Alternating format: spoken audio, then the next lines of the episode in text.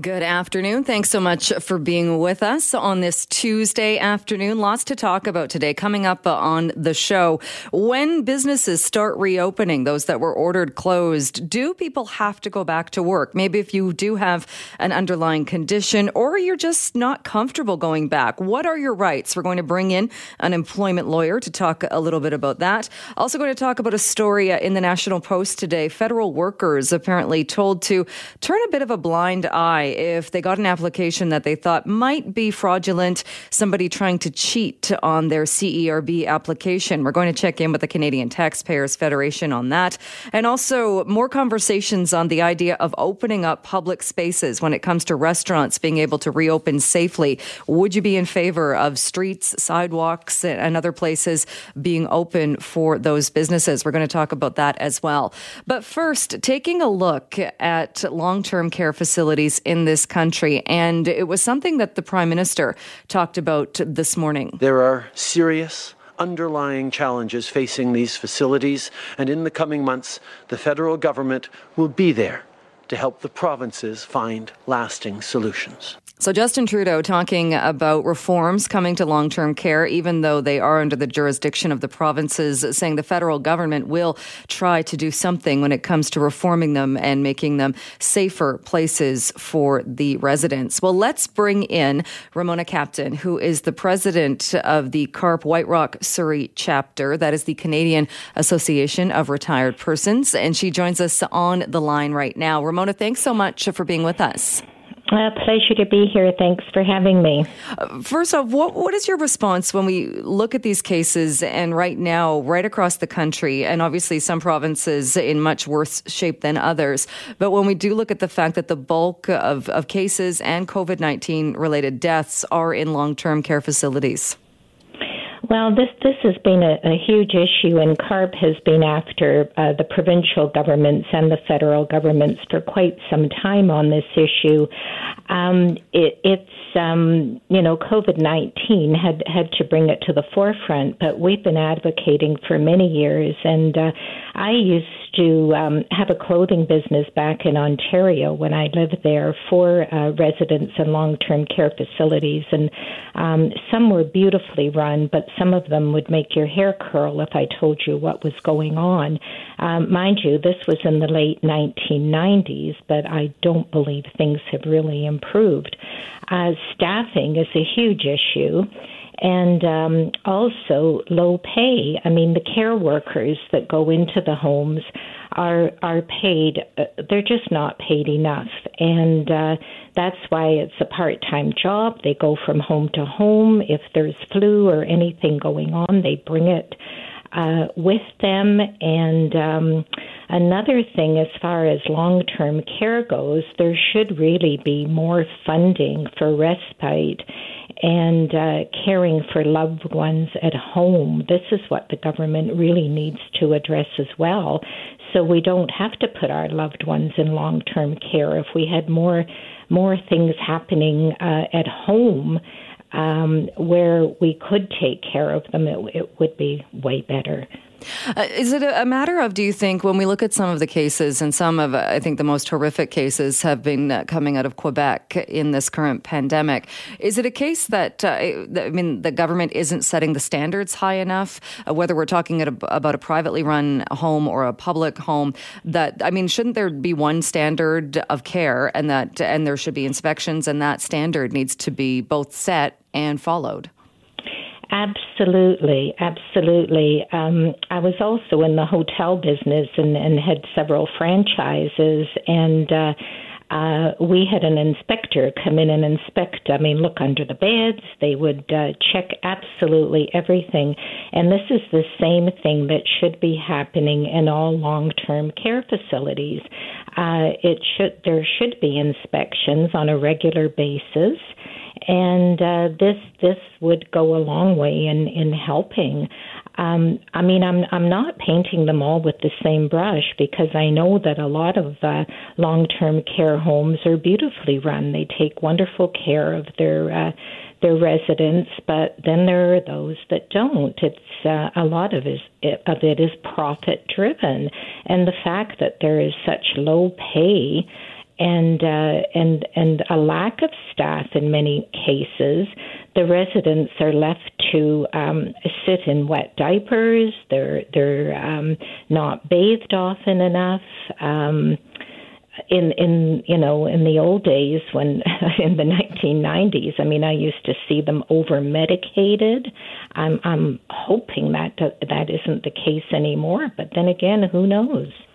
It uh, there there really needs to be a total over oversight and over ramping of of what is going on and it's it's a shame that we had to have so many die during covid-19 to bring this to the forefront uh, do you think, though, uh, you, you mentioned bathing, and I think that's one of the things. And I think if you if you do if you haven't had somebody in your family or a loved one in a long term care facility, you might be surprised to know that in a lot of cases, uh, people in those facilities might only get one bath or one shower per week. I mean, that seems like an easy enough one if it, if it was mandated. But again, then it comes down to staffing. It comes down to inspections and and things to make sure that the rules are being followed. What else would you like to see, or do you think needs to be done uh, to make sure that the conditions uh, where they need to be improved are improved?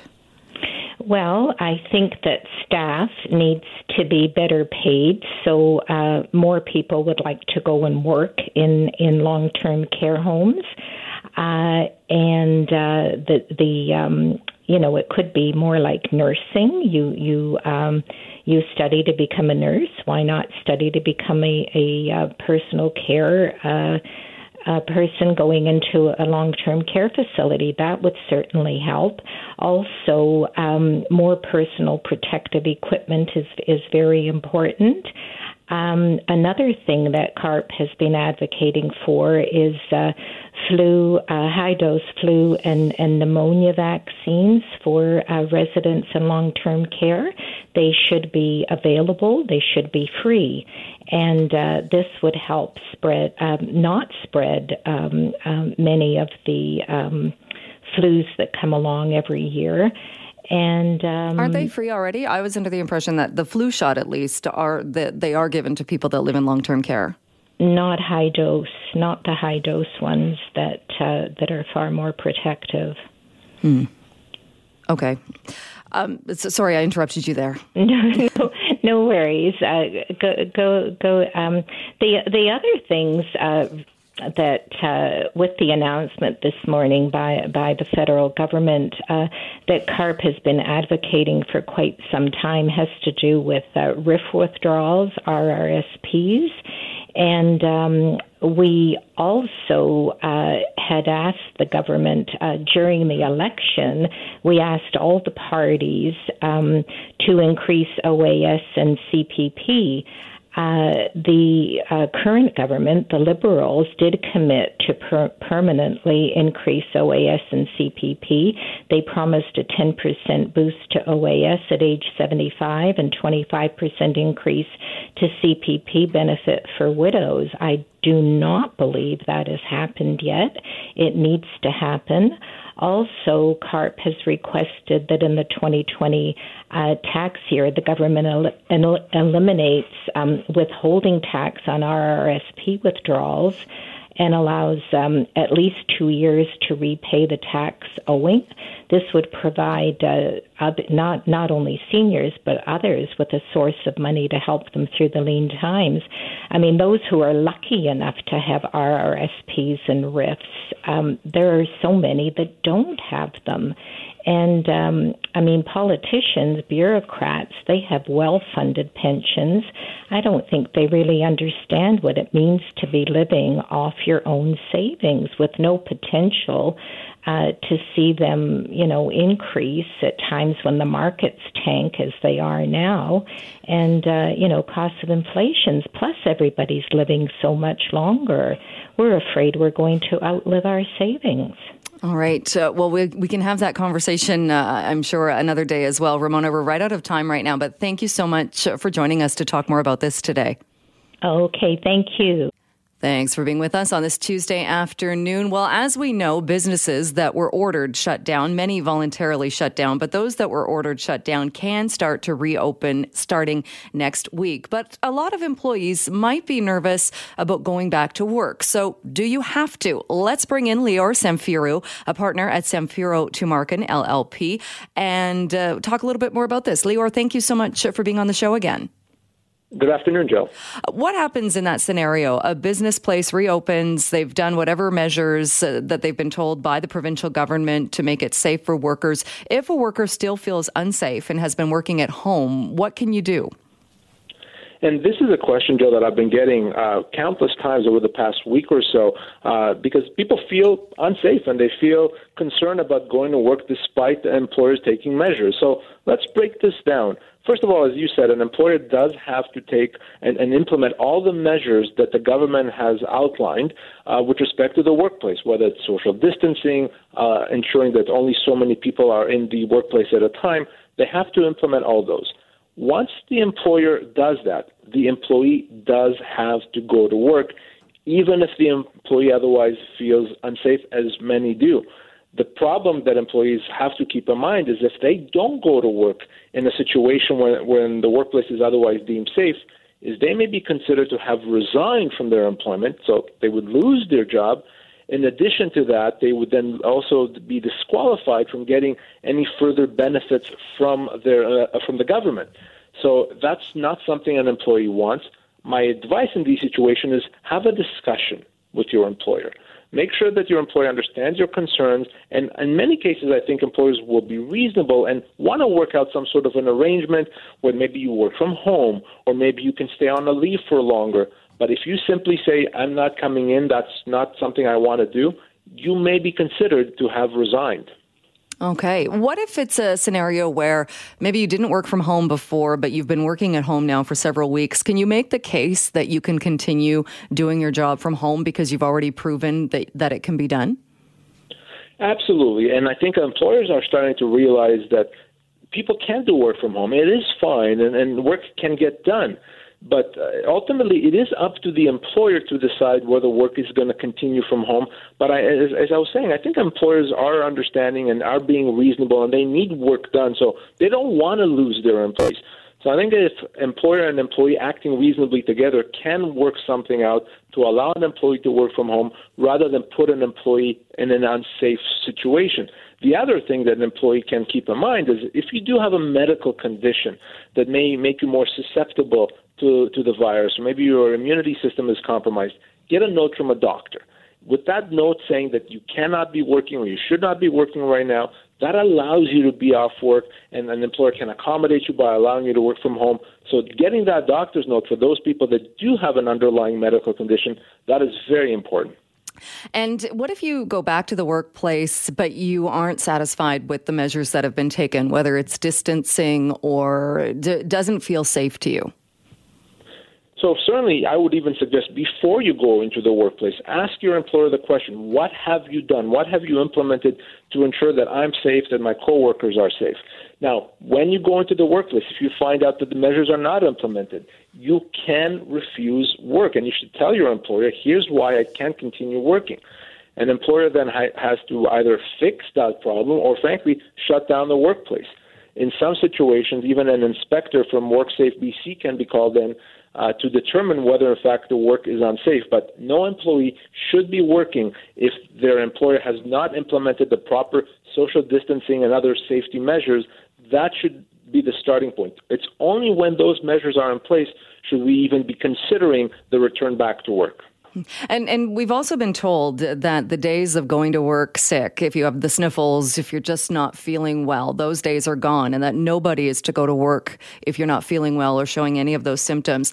Uh, do you think that's going to be? Are employers going to be more watchful of that? Uh, I mean, do they now? Are they? Do you think they could be more uh, more wanting of a doctor's note, or are people going to take advantage of that? I think that there's a fine line here. And on the one hand, an employer has to watch out for the safety of its employees and then to others that it may serve. And because of that, they can't take any risk by allowing people that may exhibit any symptoms to be in the workplace. So I, I do think that some employees may take advantage of that, and employers should ask for doctor's note uh, and, and ask for additional information. Employers can also uh, engage in, uh, in uh, temperature checks. As long as it's non invasive, they're allowed to do that before employees come into work. As long as that information is not stored or recorded or shared with anyone, it's only used for that purpose. Uh, that is a reasonable thing to ask employees to do. Again, the goal being let's make sure that we're not putting anyone at risk and we're not bringing someone into the workplace that may get others sick. Uh, they, so they can do temperature checks. Are employers entitled to do any other kind of screening? No, at this point, certainly based on kind of the guidelines that have been established, an employer cannot require additional screening, or at least not conduct it themselves. Now, if there are concerns about whether an employee may or may not have the uh, the virus, an employer can ask the employee to have a test done and to present the result of that test. But that is ultimately up to the employee to do, and the employer can't say, well, you know, go to the back room here, we're just going to conduct that little swab test. That would not be appropriate. Anything really beyond a temperature check, a non invasive temperature check, is not something an employer should take upon itself to do to any employee. Uh, and one last question. If an employer, say, requires people to wear masks, do, does the employer have to provide them? So if it's the employer's initiative or if it's the frankly the initiative of the government, if the government at some point says you have to all wear masks, then the employer does have to provide the mask. If the employee says I only want to work if I'm wearing a mask, then the employee would have to provide the mask. So really, it comes down to who mandates, who initiates it. In most cases where uh, masks are required, it will be the employer's responsibility to supply it and to pay for it. All right. Uh, Lior, always good to chat with you because I know a lot of uh, people do have these questions. Thank you so much for joining us today. Always a pleasure. Thanks, Joe. Well, you may have seen this story because so many people are now working at home and anticipate they will likely be doing so for the next few weeks. Why not? Stop putting off getting the family dog. A lot of people have been turning uh, to uh, their eyes to getting a new pet or maybe moving up the timeline for bringing a new dog into the house. Unfortunately, that means there are scammers trying to take advantage of people in that position as well. In fact, the Better Business Bureau is now warning that the puppy scam is skyrocketing during the COVID 19 pandemic. And joining me to talk a bit more about what the puppy scam is is and who it is targeting is Karla Laird, the manager of community and public relations with the Better Business Bureau in the Lower Mainland. Carla, thank you so much for being with us today. Thanks for having me, and hello to your listeners. Uh, what exactly is this scam? So, basically, what we have been noticing over the last few months is that um, con- consumers are looking online to find puppies. Just like you said, you know, it's it seems like a great opportunity to bring that family dog in the home now. But what is happening is that scammers are capitalizing on this by posting fake websites, posting fake advertisements, luring in um, potential consumers looking for puppies, having them pay deposits or pay the full amount to get these puppies, and they end up with nothing in return and pretty much left heartbroken and out of pocket. Yeah, yeah, just awful taking. I mean, taking advantage of somebody in any scenario, but uh, but in this case. So you highlighted as well one particular case because people are losing hundreds of dollars. Right. There is a case um, in in our province in Vernon where a consumer reached out to someone who seemed to have a legitimate platform selling these puppies.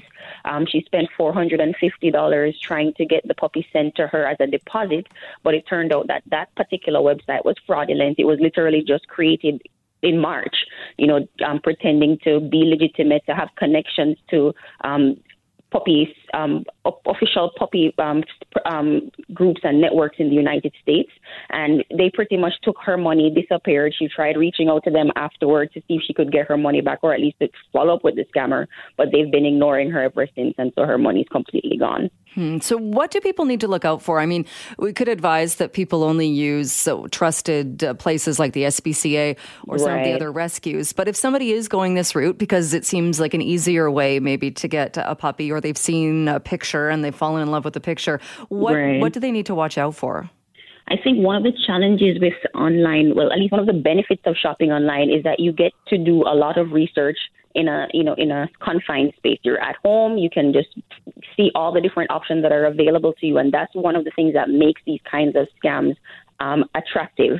So, in the case of this particular consumer, or at least for this particular scam that we were looking on in Vernon, what happened was that the website was literally specifically created to target people looking for a specific breed of dogs. And so you see multiple pictures of the kind of breed that you're looking for. And so that's what makes it attractive. But at the end of the day, you know, if you are going to try and find a puppy, we always recommend that you do a personal inspection. So if you can make um, make arrangements to see the puppy in person, so to see if this is a dog that you you really want, if the dog even exists, and then you know see if that is an opportunity for you to establish a bond before you make that final decision. But there are instances where you may not be able to do that. And so what we recommend is that you do an intensive internet search. So looking at using the photo that you received, or if you received a video, take a screenshot of the picture of the dog and do a, a Google image search or a reverse image search to see if this same picture is popping up on other spots online. And if you are seeing that, it's a great chance that it's a scam. Another thing that we recommend too is if you can take little phrases out of the advertisement or off the website that you're interested in or you're reviewing and see if that is popping up on other different platforms. And if that's the case, it is likely also to be a scam because they copied that information from another platform. Another huge red flag is the payment methods that you're seeing popping up. So if you're being asked to purchase by Western Union, by MoneyGram, by a gift card, or in the case of the victim in Vernon, by an interactive transfer, those are huge red flags as well because these payment platforms or these payment methods, the thing with them is that once you make these payments, there's no recourse. It's, it's irreversible. You can't trace it. It's gone. And that's what makes it so attractive for scammers. And that's exactly why they keep promoting these different options. And then the last thing I would say as a red flag as well is the cost. So if you're seeing, for instance, the, the advertisement says the puppy is free, and that all you need to come and do is pick it up, but then afterwards they're telling you you need to pay for something else like shipping or vaccination or some crate, then that's usually a huge sign of um, that it's a scam as well because they're always trying to find a way to get money out of you. So they will try to incur or put on a cost that seems legitimate. Uh, all good advice. I would imagine, too, because of uh, the pandemic, because people are distancing right now, the scammers uh, could take advantage of that in uh, saying, well, you can't do a home visit because you can't physically come here. Uh, would you suggest that do people in that scenario uh, try and do a FaceTime call or a Zoom call, at least do something so you can see that there is an actual dog? Yes, absolutely. That's definitely what I recommend. And I mean, even in situations where you are being told that um, what we've noticed, for instance, in some of the other cases, if you are adamant that you can implement some form of social distancing um, policy or, or plan where you can visit without having to be physically in contact with the owners or the breeders, then you know it does create an opportunity. Seeing by FaceTime is helpful as well um, because you know it is a real time conversation, so it does reduce the risk of you stumbling into a scam. But at the end of the day, never ever send money or make arrangements to send money for something you have not seen, and that is the bottom line. Because if you're, you're literally jumping out on a limb with the hope of getting something in return, and who knows who's at the other end of that conversation. It also seems strange to me. I, I mean, I know a picture can be uh, show a dog and be extremely cute, but it's such a, a personal choice and a lifetime choice. I mean, that you're presumably going to have this dog in your family for years to come. That somebody would do that without physically meeting the dog and making sure it's a good fit seems strange to me. Yes, and that's exactly why you know I was saying before that it's important to to to meet the dog in person, make that connection. You know, you might stumble on, you might have seen a picture, but then if you go and physically look at the dog, you might see another puppy in that lot, in that you know that you might have wanted more or be more connected to. And so, like you said, it's a long time, a long term relationship. And so, think about it that way. You're investing in something. You're bringing some a, a, pep, a pup into your home. You want that connection to be authentic. And part of that authenticity is literally seeing that puppy in person. It helps to build that trust that you're hoping to have in the long term. Uh, and just one final piece of advice: Is there any website that uh, you're warning people about, or is there somewhere people can go at the BBB website or somewhere that they can see uh, the the scams that are currently out there? Yes. So the first one that we definitely want to warn the public about is called King Charles Empire. Um, that one in particular, because that was the website that the victim in Vernon fell victim to.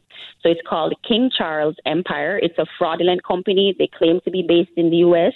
Um, and based on what we've seen, in an, and the investigations we've done, it was created specifically to target anyone who's a Cavalier King Charles Spaniel lover. So if those are the kind of puppies, you know, cute, adorable, long ears, fluffy, that's the kind of puppies that you're interested in. That's the kind of people that this website is targeting. And what we noticed too was that that particular website, like I said before, was created in March, on March 24th to be exact. So, you know, it's right in the middle of COVID 19. All their social media websites, um, links and, and, and um, attachments don't seem to work. And what we also noticed was that there's no online footprint, so it literally just appeared overnight. And so what we've noticed too is that you know anything that seems that seems to be um, created in the last three months tends to be somehow connected to COVID 19 from a scam or fraudulent perspective. So if you are stumbling onto scams like this, we recommend that you go to bbb.org slash scam tracker report it to us so that we can do these similar announcements and warnings to the public. And if you are actively looking for a puppy online, we also recommend that you try visiting petscams.com. So petscams.com that particular website, you know, they've been very um, active and deliberate in warning the public about different kinds of scams. They do research on different puppy websites to kind of very help them help consumers verify the authenticity of these different websites that claim to be puppy sellers and breeders. So, you know, that will help you to also narrow down the search and be able to determine who's real from who's not. Because if they're up on that website, it's likely that they are fake. All right. And so that yeah, that's something to keep in mind. All right. Good advice. Karla, thank you so much. Thank you for having me.